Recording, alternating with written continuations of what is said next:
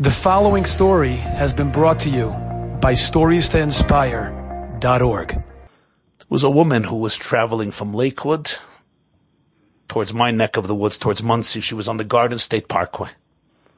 Her name is Malka Chana. She's a geld sailor from the house.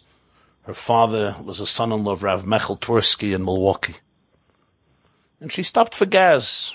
She went into a gas station. I think exit one twenty-seven, if I'm not mistaken. She shared the story.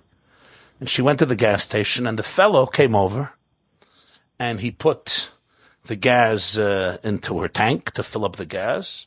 And then he went to clean, you know, the windows, as is the minhag in the good gas stations. As he's cleaning the window, he sees a picture hanging on her windshield in the car, and he's staring at it. And she got a little queasy, you know what? So she opened the window. And she sees that the man is three feet tall. It's a very, very small man in height. And she says, "What are you looking at?" He says, "Who's the guy in the picture?" She says, "Why?" He says, "He always used to come here and he would talk to me. And he's been gone for two years. And he disappeared. Where is he? This is the guy." So she says, "He's my father. He's my father." He gets very emotional. He said, "I want you to know something. Every day, thousands of cars come in.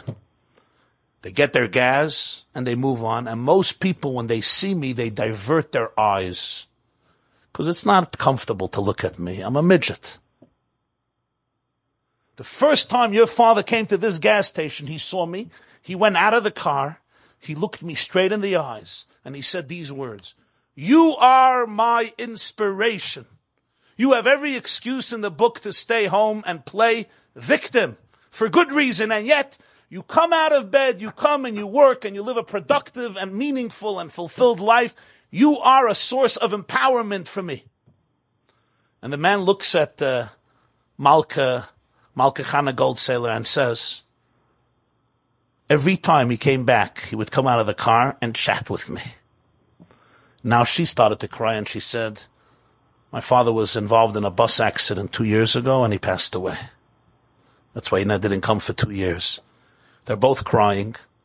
And he turns to her and said, "I want you to know something. That day your father came to this gas station was the first time in my life that I felt I was tall." Enjoyed this story? Come again. Bring a friend. stories to inspire dot org